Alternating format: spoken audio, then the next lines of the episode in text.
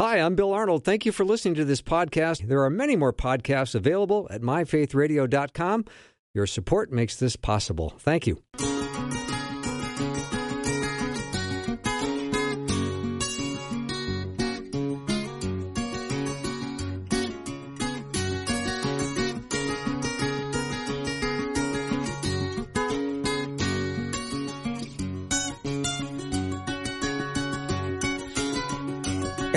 Welcome to the afternoon show. I'm Bill Arnold. And, you know, Jesus always found himself surrounded by fellow Jewish people who were begging for his attention, and they were hanging on to his every word. But was Jesus a popular rabbi?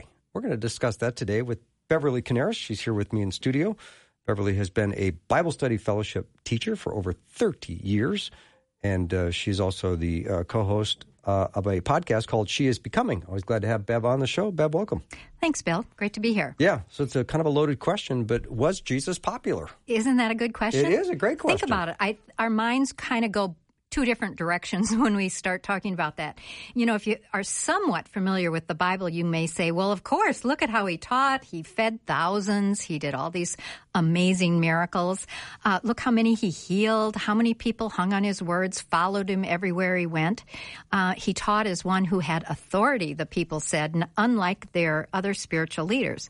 But on the other hand, your mind may be saying, all those religious authorities really seemed to hate him. They were very threatened by his popularity with the people, and these leaders were always trying to find ways to disgrace him, to undermine his teachings. They would point out where he was violating the Sabbath stip- stipulations, and mostly those man made ones. He, yes, indeed. He would run right over the top of them. Uh, people walked away from him when he started to talk about his body and his blood. And finally, you might be thinking the rejection of Jesus ended in crucifixion. And you know what? popular people usually don't end up on a cross. They usually don't. No. Nope. So let's look into this a little bit more. Today we're going to look at a passage in the Bible that can shed some light on our question Was Jesus popular? Luke 4, verses 14 through 30, has been a passage I've spent a great deal of time in because I had a lot of tough questions I was asking of it. So, this is kind of my process of how I answered those questions. In these verses in Luke 4, it tells us about a time when Jesus came back to his hometown of Nazareth. Now, in these verses, it first appears the people are praising Jesus, but the next minute they're trying to kill him by pushing him off a cliff what happened to his popularity to cause this shift in such a short amount of time and in his hometown of all places? Well, there's a real tension in this text, as one author put it. It seems that Jesus deliberately sabotaged his popularity among those whom he lived. Now, isn't that fascinating? Yeah, Aren't you interested yes, into how that might have happened? The scene starts so well. Verse 14 Jesus returned to Galilee in the power of the Spirit, and news about him spread through the whole countryside. He was teaching in their synagogues, and everyone praised him. Now, this is about one year into his ministry. Luke doesn't go into as many details as John does for that first year. So the Gospel of John would have more details of what preceded this. Next, we learn that Jesus does indeed go to Nazareth because it's in that same region, the city where he grew up. He goes into the synagogue, the one he would have attended in his early years as a boy. And it says also that he went into the into the synagogue as was his custom. Jesus went into physically into the Lord's house. And, you know, I just want to pause there a minute. Since COVID, I, I see many, many people who are not going physically into church. They're doing it online. And I was so appreciative of that option when it was COVID. And I could, you know, I'm in my bathrobe with my cup of coffee and I'm, I'm, you know, being part of the service that way. And for some people, that is their only option. But for those of us who have the option, I think it's important to physically put ourselves there with people, with God's people. I certainly notice a difference when I am sitting on the couch in my robe and when I'm in church. I, I have a harder time worshiping with all my heart and really being in the spirit when I'm at home. When I'm sitting in the congregation with believers all around me and I'm hearing it live, something really happens in my spirit and I feel a part of his body in such a way that really moves me and the the songs move me more. Uh, I mean, I'm up and down a thousand times during the music part, you know, if I'm at home. So anyway, just a real good example from Jesus is that he went there, he put himself there, and that was his custom to go into the synagogue. Now, these were people in this Nazareth synagogue who knew him and his family. This is the hometown boy, you know. They had heard about his teaching, his miracles, his popularity. In the synagogue, he stood to read, and maybe it was um, an offering to read when he stood. In the synagogue, they read from the scripture, from the law, and then from the prophets, so different parts of the Old Testament. The scroll from Isaiah was handed to him. Now, we don't know if he asked for it or it was simply the book that was to be read that day. And Jesus finds, it says that he found, so in other words, he had to turn and keep on, you know, rolling this, this scroll until he came to Isaiah 61, verses 1 and 2, just the first half of verse 2. And he reads it. And listen to this as I read it. Jesus is really going to be describing himself. The Spirit of the Lord is on me because he has anointed me to proclaim good news to the poor. He has sent me to proclaim freedom for the prisoners and recovery of the sight for the blind, to set the oppressed free, to proclaim the year of the Lord's favor. He only read to that point. The last half, aren't you interested to know what the last half of verse 2 said? Why he didn't read it? It read this way And a day of vengeance of our God. That really concerns his second coming when Christ will come, and he will come this time as judge of the world. So he's finished reading from Isaiah. He rolls up the scroll. All the eyes are on him, and he sits down. Teachers in this day would sit to teach rather than what like we do today. We stand when we're teaching. Then he says to them, here's the punchline of it all. Today, this scripture is being fulfilled in your hearing. So the central truth he shared is that the Messiah has come and it is he. Jesus was claiming that on the testimony of this Old Testament prophecy, he fulfilled this. This is who he is and what his mission is about. So that is a beautiful summary of what Jesus came to do. So before we go on any further to try to understand why this audience is going to turn on him, let's just reflect on this aspect of Jesus' ministry. Let me ask the listeners, as you're hearing this, do you know this Messiah, the one who knows your spiritual poverty, because he came to the poor, and one who loves you so much? That he wants you to know you can be free from your guilt and shame due to sin. He's going to set the prisoners free. This Messiah Jesus, who will give you spiritual eyes, maybe you feel blind to really, you don't know God, you don't understand the things of God. He wants to give you spiritual eyes to see Him and to see your life and this world in light of His truth. Do you know the only one who can set you free from the oppression of your own sin and the oppression of the evil one? God wants you to know his favor. That's how this ends. It says, This is the year of the Lord's favor. How do we come under this favor of the Lord? We do this when we believe that Jesus Christ is the Messiah, his one and only Son, the Lord Jesus Christ. The message of Scripture is repent of your sin and believe in the one who became unpopular so that you might have the Lord's favor. This can be your year of the Lord's favor, your life of the Lord's favor. God favors us. So often we question that. God favors us as he would his own son when we receive Christ. What a beautiful truth. If you break this truth down that Jesus read in the synagogue that day, you really see such a beautiful picture of what Jesus Christ came into this world to do. All right back to Luke 4. that was a nice little uh, diversion. That was a great, um, great, that was time well spent, Bev. Yeah.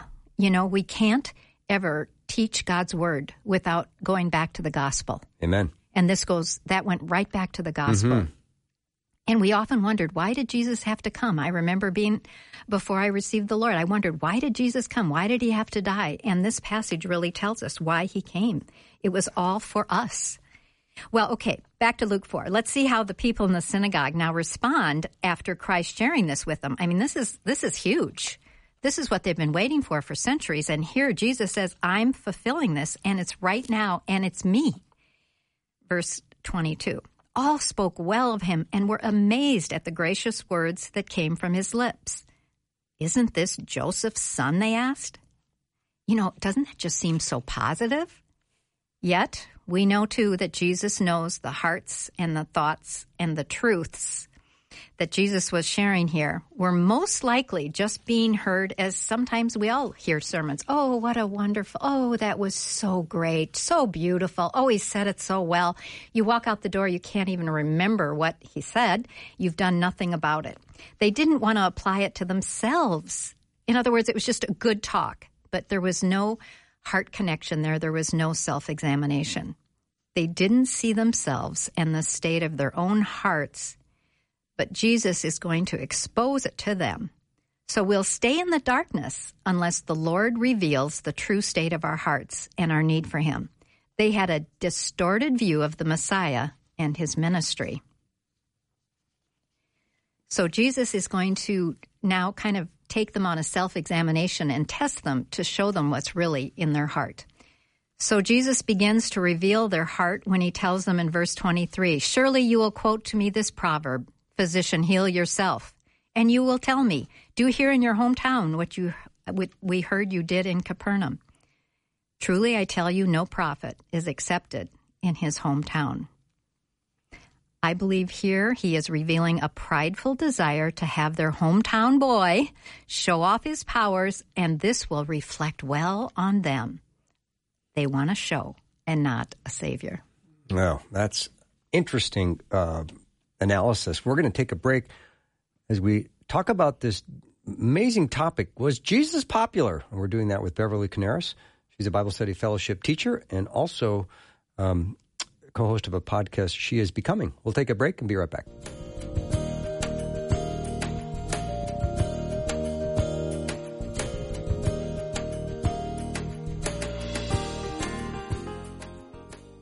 Faith Radio and Afternoons with Bill podcasts are available because of listener support. If you are a supporter, thank you so much. Becoming a supporter today by visiting myfaithradio.com.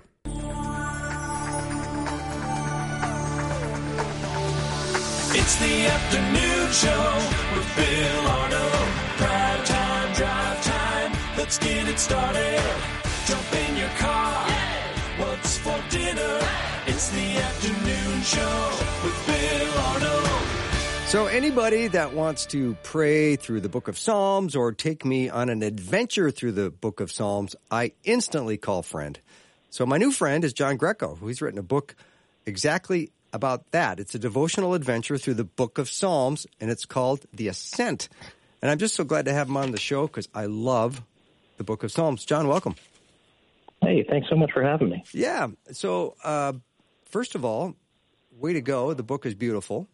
And you. you uh, I'm curious about your love for the the book of Psalms and tell me what prompted you to want to write this book, The Ascent.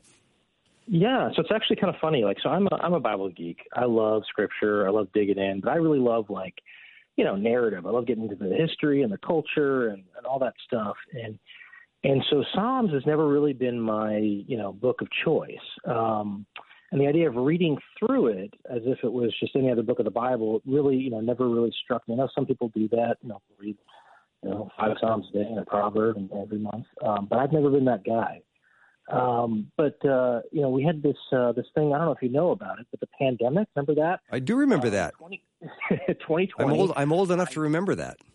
2020, the spring of 2020, I found myself for the first time in a long time, you know, working from home like everybody else. And uh, suddenly I had, you know, my mornings free. I wasn't stuck in the car on my commute. And so I said, well, I'm going to use this time to, to draw closer to the Lord. And I had made it a habit at the office to, to read a little bit of the Gospels every morning before work. But I said, I've got more time now. I'm going to read through the book of Psalms. Um, the reason I picked Psalms was simply because you know it was you remember that time, right? Everyone was anxious and filled with uncertainty and grief and what's happening and where's God in all this and you know, hearing about friends getting sick and it was just a whole you know a whole just uh, a whole ball of confusion. And so I said, you know, the Psalms, you know, David's crying out to God in many of these Psalms. Not always David, but, but David is, is largely the guy who does that. And um, and there's a lot of questions, and it's just very raw and real. There's lots of emotion on the page. And I said, you know, that sounds right. That's when like where I need to be. I need to have words for my feelings. And so I, I just started reading one one psalm a morning. Uh, and then as I started reading, I realized, you know, that Bible geek part of me that wants to dig in didn't go away. And so I started taking notes. I started asking myself questions. I started, you know, circling and highlighting those troubling verses that didn't seem to make sense. And then I would dig in and do research. And I was, you know, at first this was just for me. I was just taking notes. And then uh, I realized that, you know, what I had there might be helpful to other people. So I decided uh, to put together this devotional. I, I you know, chose devotions, uh, devotionals as a as a tool. I feel like you know people are more likely to read a one or two page devotional that's encouraging, um, but will also help them uh, dig deeper into Scripture than they are if I just wrote you know like a commentary. And so that's where it, that's where it started. And I just you know every every day I would find new treasure. Yeah. So I just loved it. You know. Yeah. John Greco is my guest. His book is The Ascent, a devotional adventure through the book of Psalms. And John, let's let's dig into a couple. Let's look like at the patient love of God in Psalm 10. Psalm 10. So you're gonna you're gonna catch me because I don't have them all memorized. That's okay. I, I know you've probably got your uh, your hand on a copy of the book. So Yep, I got it. I got it. yeah, I mean, you talk about when we endure harsh or unjust treatment, we want God to move on our behalf, right? Yeah. And if He doesn't, it feels like you know, where are you, God? Yeah. Yeah. Um, and, and, and it's really a tough, it's one of those questions that kind of we all have. In fact, you know, honestly, this morning I was talking to my wife about, you know, something we're facing, and I had that same question, like, where are you, God? Why is this taking so long? Um, we've been praying. We know you're good. We know you're going to answer, but where where is the answer? Um, and that's you know that's what uh, what's going on in Psalm 10 there. But um, you know, Scripture kind of tells us you know that God God's love is patient, and we think, oh, patient. Oh, I got to wait. But what that what what God means when He says His love is patient is that He's not willing to just go ahead and wipe out evil, evil in a heartbeat because He could, right? He could just say, you know, tomorrow all right, that's it. Everybody that's every you know every sinful act, I'm going to wipe off the face of the earth. I'm going to remake creation. I'm going to you know save um, save all, all who have been who have been blameless. But the problem is none of us are blameless, right? Right. Um, Peter says, you know, Second Peter he says the Lord is not slow in keeping His promise, as some understand slowness. That He's patient with you, not wanting any to perish. So the problem, the problem with God taking care of evil quickly or instantly is you and I are evil, right? You and I have done wicked things, and there are people who don't know Christ who are still lost. And if he were to if he were to come back today, those people would be gone. And so, uh, God God's patience is so that as many as possible might be saved. That's His goodness on display. So yes, we still live in a world that's broken and people hurt us, and, and it feels like sometimes God isn't there, but He's patient and he's, His timing is perfect if we will just hold on and wait. Yeah, and John, the psalmist cries out in Psalm 10, verse 12 Arise, Lord, lift up your hand, O God. Do not forget the helpless. We Yeah. feel that way from time to time. And thank goodness he hears every word we utter. Yeah, the thing about God that's so it's kind of kind of hard to wrap your mind around, right? But the truth is, He is 100% fully loving, fully good. But He's also just. He's not going to let the wicked go unpunished, right? So, you know, when some when something happens to us and we we you know we have this sort of like automatic offense, right? There's the you know a part of it is it's not healthy to live with that. We need to give it to the Lord, but also that sort of um, it's an echo of who God is. God's just, right? When something wrong happens, He's going to correct it, right? He's going to put things right, and that's a, that, and that is a good instinct in us to want justice.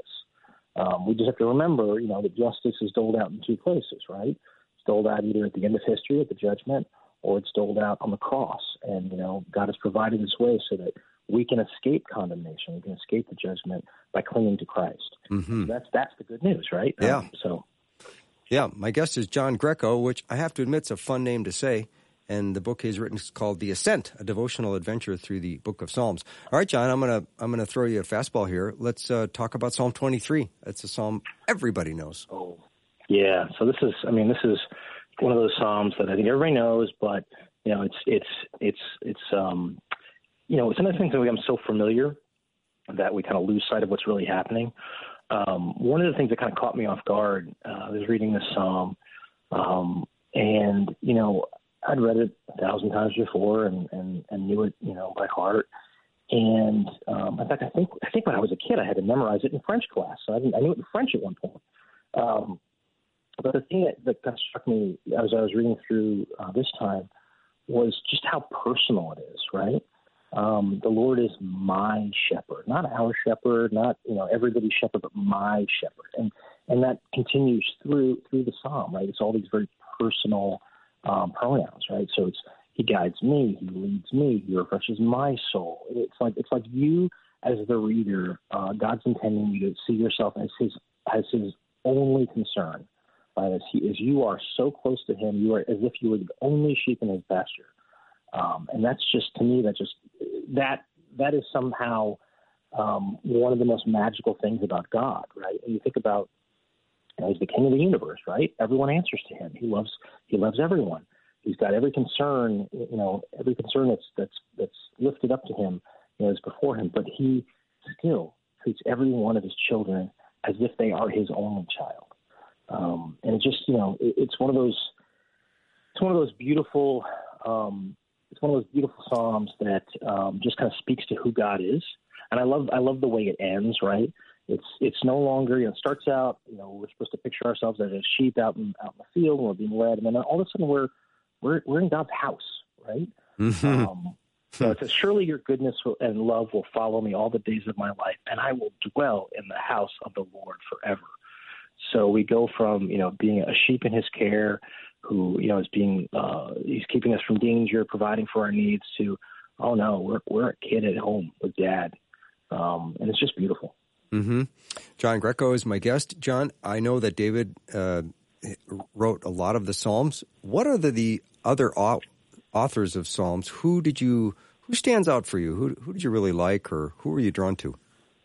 Oh well, you know the one. So so some of them we don't know, right? Some of them are just the psalmist, and we Right. have no idea who it is.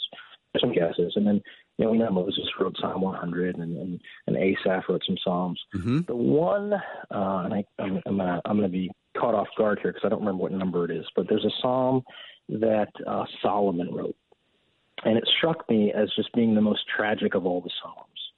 Um, because it's the psalm where he says, "Unless built, the Lord builds a house, the la- the, the, the labor is done in vain."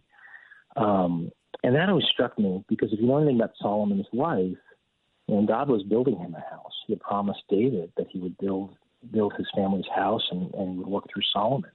Solomon had everything you could possibly want, right? He had God had spoken to him, you know, uh, and appeared to him in, in dreams, and uh, he was given wisdom beyond what anybody else had, had ever experienced.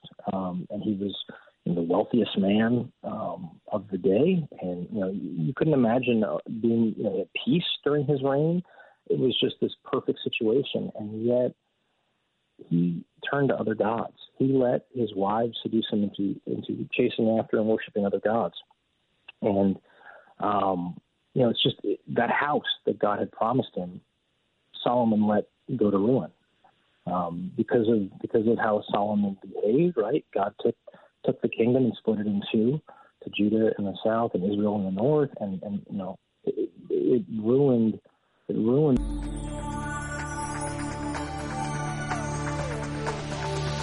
It's the afternoon show with Bill Arnold. Drive time, drive time. Let's get it started.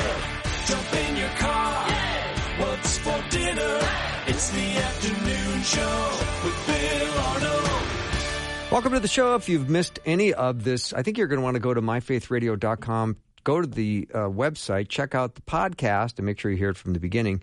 Because when Jim Wallace starts uh, talking, you want to be listening. So he is my guest for the hour. You go to coldcasechristianity.com to learn more about him. He's got a very impressive bio. He's a very smart guy. Always love having him on. He's got a section on his website called Rapid Response. And if you want to do a little brush up on your personal evangelism and apologetics. It's always a great place to go. It's filled with resources, and you should check it out. One of his rapid response questions, and I love this question, is Can belief alone save you? Hmm. I'm going to let you rapid response to me. Well, okay. So, what do we mean by belief? That's always the question, right? So, so I, I think that there's a difference. Um, it's clear that, that that Scripture tells us that the demons believe, yet they're not saved. So, so like, what is this this difference um, between the kinds of belief that look, you know me well enough to know that I think that faith is not just a matter of wishful thinking. That instead, um, when we talk about matters of faith, we're talking about a, a, a look. I always tell it this way in terms of juries juries are given a bunch of evidence, and we ask them before we start, are you the kind of person that needs to have every question in your mind answered before you can render a verdict? Because if you are, I'm probably going to dismiss you as a juror because there's just no way I can answer every question. I always have questions myself I can't answer. I can't get in the mind of every bad guy I've ever investigated. So, so what we do is we're going to give you enough evidence, though, everything you need to know even though we're not going to give you everything that could be known. We're going to give you everything you need to know, but not everything that could be known. Mm. Because there's just no way. This is true for Scripture too. It's going to give you everything you need to know, but not everything that could be known. So if you are the kind of person who's like, you know, I, I really need more, you know, we, we're going to give you enough evidence in a jury trial to bring you, point you in the right direction. You'll, you'll know enough to be able to make a decision, and then you're going to make the decision and, and that's just the nature of the kind of work we're talking about. And that step you take across the end of the evidence trail to your decision, that's called a verdict. And the same thing is true as Christians. We're going to give you, there's more than enough evidence in the pages of Scripture for you to make a decision about who Jesus is. And that step you're going to take across the end of the evidence trail when you still have unanswered questions, because I still do. Well, that's every jury trial I've ever investigated. There are unanswered questions, and you still can render a verdict. Same is true here. Now, the difference between kind of belief is really whether or not I have belief that or belief in. Mm, right, I love that. Thing. Yeah. And so you talk about the idea. T- typically, it's, it's talked about in the sense of like you know if I I can believe that the plane is going to get me there, but until I get in the plane, I haven't put my faith in the plane. I can believe that it's it's it's um, it's it's can get me to the destination, but until I step in it, I, I've not. I don't believe in the plane. But that step of trust. Now you see this all the time with with, with officers who wear their bulletproof vest, right? They they train. They know it can stop bullets from seeing it stop bullets in the range. We test these things. Like okay, it's good to go. It can stop bullets. And then you get out in the field, and there's going to be times when you're going to have to trust it. You're going to have to say, hey, you know what? It's going to have to do its job now. And that that's when you move from belief that to belief in. That kind of belief, where you are willing to to, to trust a, a, a, a claim with your very life, is the kind of belief that we are called to have as as Christians. The kind of belief that is different than just believing kind of like the facts of the case. This is about well, I could render a verdict that might put this guy in jail for the rest of his life. I can believe the facts about Jesus, but until I'm ready to put my trust in him for the rest of my life, well that's the difference and that's the step you take. For me it occurred as I was reading through scripture. I got to believe that by simply reading what the scriptures told me about Jesus. I'm like, "Oh, okay, this this uh, this all checks out. I did my did my due diligence diligence. Okay, I believe that this occurred in the first century. But in, if you don't think you, you got to stop reading the scripture for what it says about Jesus and start reading it for what it says about you. Well, then you realize you have a need for a savior. And until you recognize you have a need for a savior, you're probably not looking for one. But if you do both of these, or you look for what it says about Jesus and then what it says about you, well, then you're kind of in a position now where you can say, okay, uh, I'm in. I know. I know I have a need for a savior, and lucky for me, I did the hard work of of knowing that this is true, of believing it's true on the basis of the evidence, and now I can put my trust in Jesus as Savior. Now, now why is that important? Because it turns out that that few officers are willing to stand unflinchingly in a gunfight if they don't know evidentially that the vest can stop bullets. And when you see it with your own eyes, now you've got confidence because you've got good reason to believe the vest can do what you've been told it could do. Well, the same thing is true here, especially for young people in a culture that is really kind of coming at us hard. Is that if you want our young Christians to stand in this claim as though it is true, and to stand unflinchingly when they're going to be challenged on every moral teaching of Jesus, because all of these are coming under attack. Mm-hmm. Everything from marriage to sexuality to identity, all of these things are coming under attack. If you want our kids to stand unflinchingly, we're going to have to give them reasons, good, good evidential reasons. Because once you know that the, the best, this this thing we call Christianity, it can stop bullets, but until you see it, until you know the reason why it can, until you compare it to other worldviews to see that it can, well, then you're not going to trust it. And this is this is where we are right now. It's it's I almost think sometimes that as Christians we kind of think, well, no, it's a matter of sheer will. And the more unreasonable the claim, the more sheer will it takes to believe it's true. And God then um, answers that with uh, rewards that with salvation, right? That kind of faith in something that's, that the most would consider unreasonable. Well, that doesn't seem to be what Jesus did. Jesus constantly offered the evidence of his miracles. He constantly he spent 40 days with the disciples after the resurrection, giving them even more convincing proofs. Why would you do this if it's just about blind faith? Like uh, you, you could just basically, I suppose you could come and say, "I am the Messiah. I'm not going to do anything to demonstrate that I'm the Messiah. I'm just going to ask you to believe it." That's not what Jesus did. So I think his view is similar to this in the sense that he knew that if you want to stand tall in what you're about to face, my disciples, I want to spend the next 40 days with you, giving you kind of assurance by way of evidence that you can stand tall then when someone begins to stone you, because that, that's coming. And if order for you to stand tall in that, you need to know this is evidentially true. Such a great answer, Jim. And I think of your, you can be intellectually persuaded, but maybe not spiritually transformed. So once you put the vest on and you take a bullet, you're transformed. You go, this worked. It saved my life. Yeah, and I think that it's not an either or, right? So I, that, most of us who who work as apologists, um, if I'm honest, we uh, have a tendency to lean too heavily into uh, the kind of the rationale, uh, the rational, or the um, the case for, or the evidence for, whatever it may be. We have a tendency to um, lean into that a little bit too much.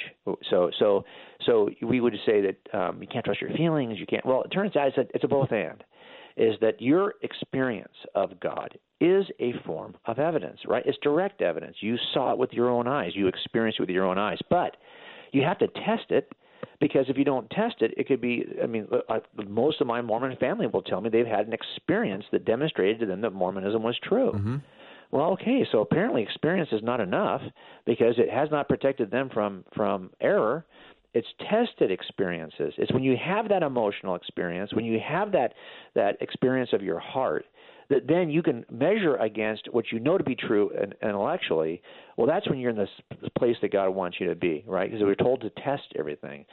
But you're going to have experiences. Just don't let them be untested. Let's let's spend some time making sure that those experiences are actually what you think they are. And now there's so much emotion attached to virtually everything today. So we're so emotionally driven but if people say, "But you know, I, I came to faith, but I don't feel saved," uh, I hear that a lot yeah. too. Yeah, well, this is because we we are in a culture right now that has moved the idea of where truth is grounded. It's no longer grounded, sadly, in um, in uh, an objective reality that's outside each of us as a subject. So, in other words, we kind of think of it like you know, it's like your favorite. If you think the best cookie is chocolate chip cookies, that really is grounded in you as the subject who holds that personal subjective opinion. That's why I call those kinds of claims subjective truth claims. And it's true that all of us we make subjective claims all the time, but that's not the only kind of claim there is. You know, if you said, for example, that um, that uh, you know the cure to, uh, to let's say well, tuberculosis is isoniazid. Okay, great. So the cure to tuberculosis is isoniazid. That's more than a matter of my opinion. That's true for everyone. Even if I don't hold that opinion, even if I would like to try to re- to, to to reject that notion, I can't. I don't get to make that true with my own will. That's true objectively because it's grounded in the object called isoniazid, not in me as the subject. So there are also objective claims. But we're in a world right now where that, that, that many people obje- uh, refuse to even acknowledge objective claims. They think that everything can be discovered or determined. Like the truth isn't even discovered anymore. Truth is determined by us as subjects. And if that's the case, then you're going to see all kinds of people who will default to what they're feeling because that that can be accessed subjectively. Like you you know what you're feeling if, if, if but we know that we hear this expression all the time, right? The facts don't care about your feelings. Well, that that expression makes sense if if there's something objective outside of each of us that is factual.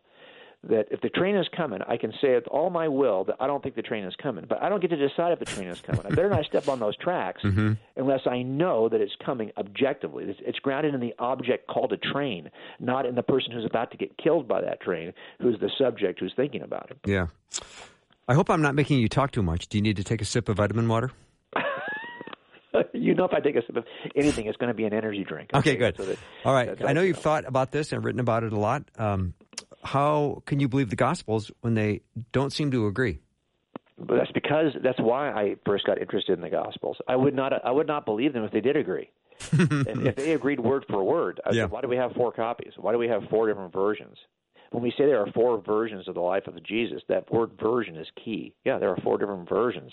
Because if four different people wrote about me, if, I, for example, my wife writes about me and my kids write about me, they'll both contain many of the same stories, but from two entirely different perspectives. And hmm. they're going to sound different. And there's going to be places where you're going to go, well, really? Well, why didn't you mention this? He mentioned that.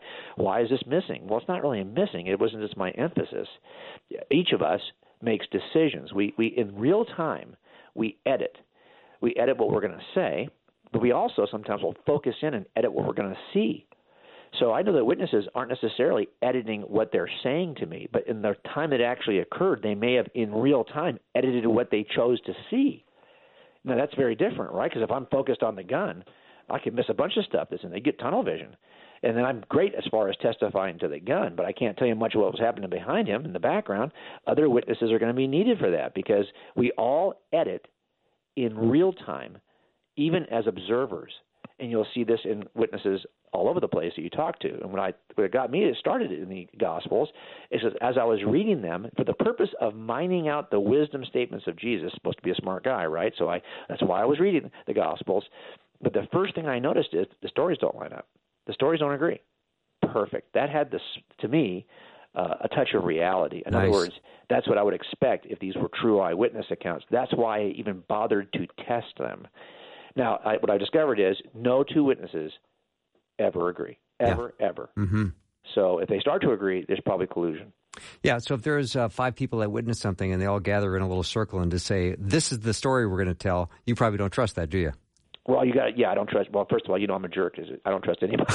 anybody. So there's other Yeah. reasons why I got other issues. Okay, Sure, yeah. why I won't trust people. But but yeah, a lot of it is is you, that's the mechanism by which you you succeed as a detective. If you trust everybody, no one's going to go to jail. If you trust nobody, somebody's likely to go to jail.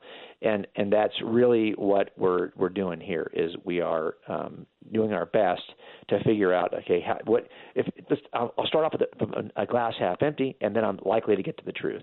And that's what I tried to do with the Gospels. I started off not believing them, and in the end, um, I had to be, I had to demonstrate it for my I I had obstacles I had placed in front of the Gospels, in front of the gospel message. I had placed these in front of the gospel message uh, as barriers that I had built. I was so skeptical.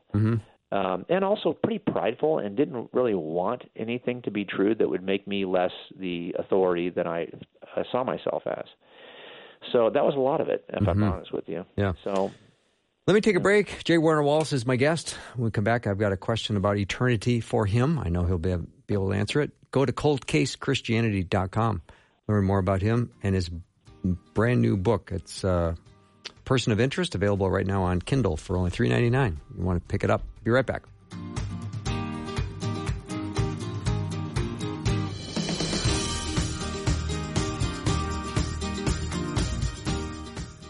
We would love for you to share your story about why you love Faith Radio and what has Faith Radio changed the way you think about something or even how you live. We want to hear from you. Your story can encourage others and glorify God.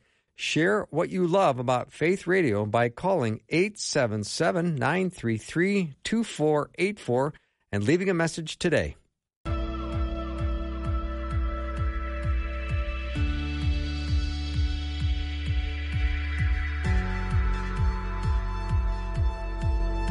Welcome back to the show. John Greco is my guest. He serves as editor of the He Reads Truth Bible and New Testament theological editor for the NIV Cultural Backgrounds Study Bible. We're going to have to get you on the show to talk about that as well. But his uh, latest book is The Ascent, a devotional adventure through the book of Psalms. And I love Psalms, and he does too. So we're having a, a lively conversation. David was chosen to be king when he was so young, John. Why do you think God chose him if he knew that he was going to be uh, responsible for so much wrongdoing? Yeah, um, I mean, the Bible says that David was a man after God's own heart. It's kind of one of those phrases that you know it's poetic, but it also what does it mean exactly? What does it mean that David was a man after God's own heart? And as as you read through the Psalms, you get, uh, and even just reading through the, the historical books that tell us about David's life, you find that over and over again, David returns to the Lord as his only hope. You know, he knows that there is the only true lasting joy um, is found in God's presence. He says in Psalm 16, and he just he knows that there's there's there's no one else he can turn to other than God, no matter what's going on in his life.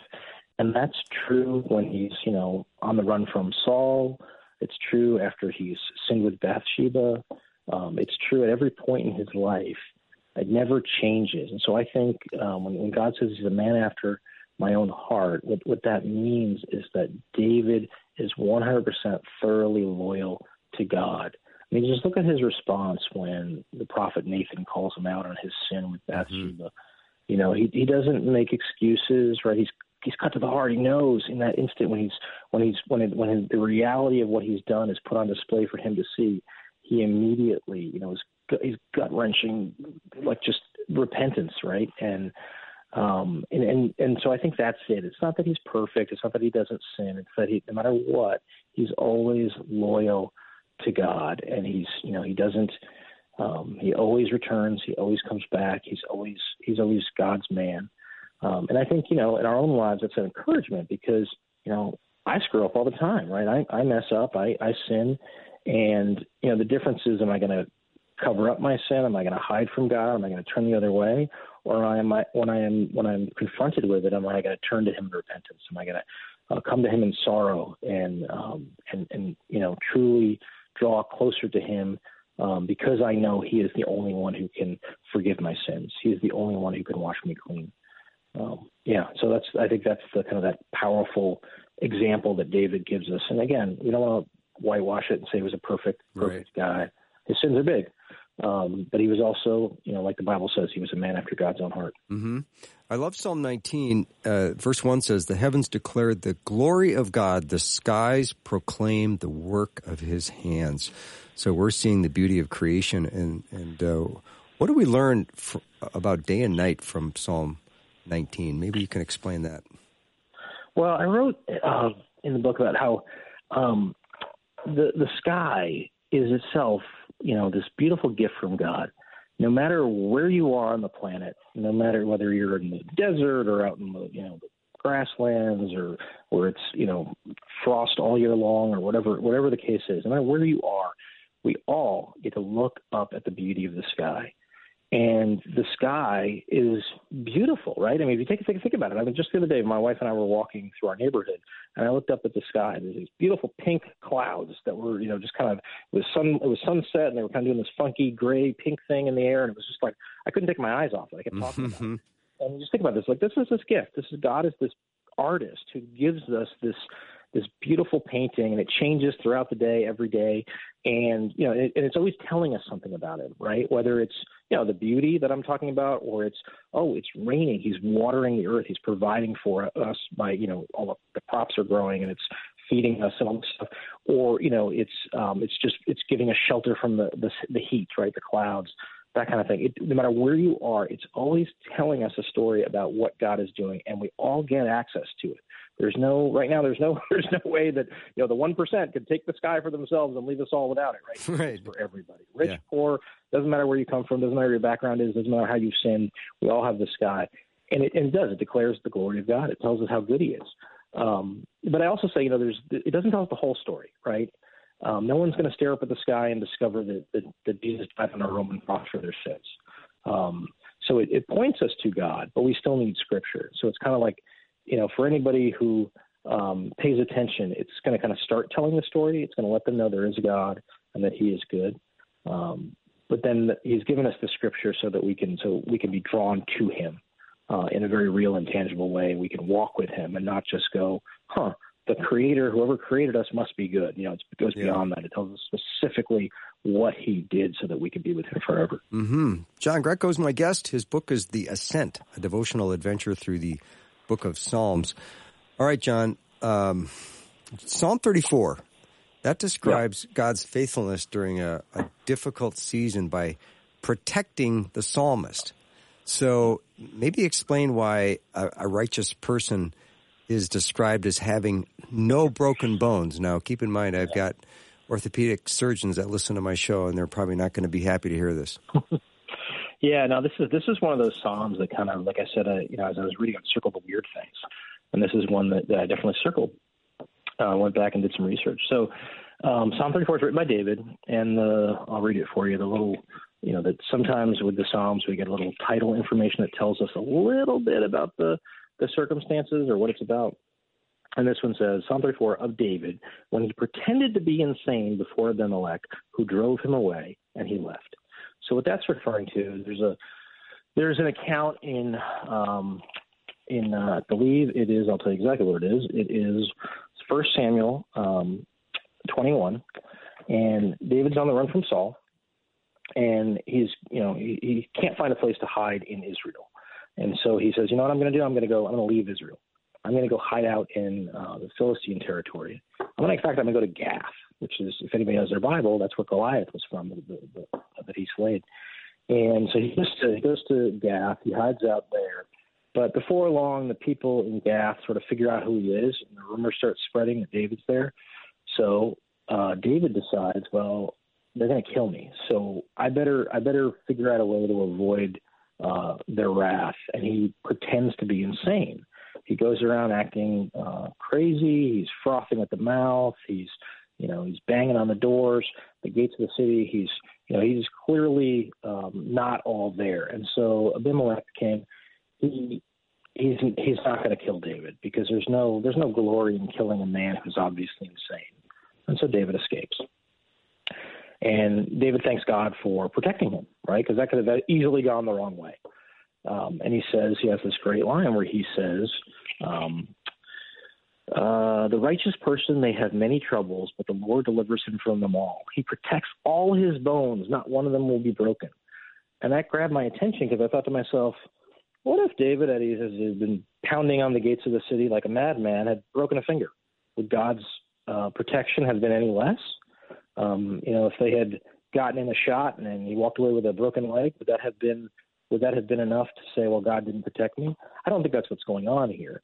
Um, any any Jew who would have read this psalm would have thought, oh, no broken bones, and immediately been transported back to the book of Exodus, right, where we read about the Passover lamb. And God's instructions on that on the Passover lamb was you were supposed to have a, have a, a lamb without blemish and kill it and put the blood on the doorpost so that um, God would pass over the Israelite homes when um, when the plague of the death of the firstborn came through Egypt. Um, but then they were supposed to not break the bones of that lamb. And it's it's kind of an odd um, an odd command, but the idea was, well, you're going to be in a hurry. God's deliverance is going to come soon. I want you to. I don't want you, you know, packing up leftovers. I don't want you, you know, no time for the the bread to leaven. No time to pack up leftovers. Don't break the lamb up. Just go. Yeah. And so this idea of a lamb without blemish, a lamb without broken bones, gets kind of cemented in Israel's history and in Israel's collective mind as as this righteous sacrifice that stood in their place. Right? They were they were full of blemishes, and this this lamb was not. They were broken by sin. This lamb was not, you know, physically broken. And so that's what David's saying is God will protect and he will keep us spotless. He will keep us perfect, just like that lamb. Um, and then obviously, you know, this goes, you flash forward to the future and you've got Jesus on the cross, right? Right. And what happens to Jesus? They're going around breaking everybody's bones so that they can call it a day. And they get to Jesus and he's already dead, so they don't break his bones. Right. Again, another picture of this is this is the righteous one who died in our place. And and you know, so we all now, in, in light of Christ's sacrifice, live with Christ's righteousness. We are the ones who don't have broken bones. So good. All right, John, uh, it's been a delight meeting you, and your book is Yeah. great. And uh, where can we find more information of, about you and, and uh, your other work? Yeah, um, so my website is just pagesofjoy.com. I blog there and I have information about articles and, and other books that are coming out and stuff. But yeah, pagesofjoy.com. All right, let's do this again. And I want to talk about some of your other work as well. You're a delightful guest, and I appreciate meeting you, and I know my listeners have as well. So thank you. Thank you so much. I appreciate you you having me on. I enjoyed talking with you. Yeah, you bet. Have a great rest of the day. John Greco has been my guest, and the name of his book, once again, is The Ascent, a devotional adventure through the book of Psalms. And if you're like me, you love Psalms, and you love every book you can get your hands on that that helps you study Psalms. And again, John's book is called The Ascent. We'll take a short break, and we'll be right back with lots more.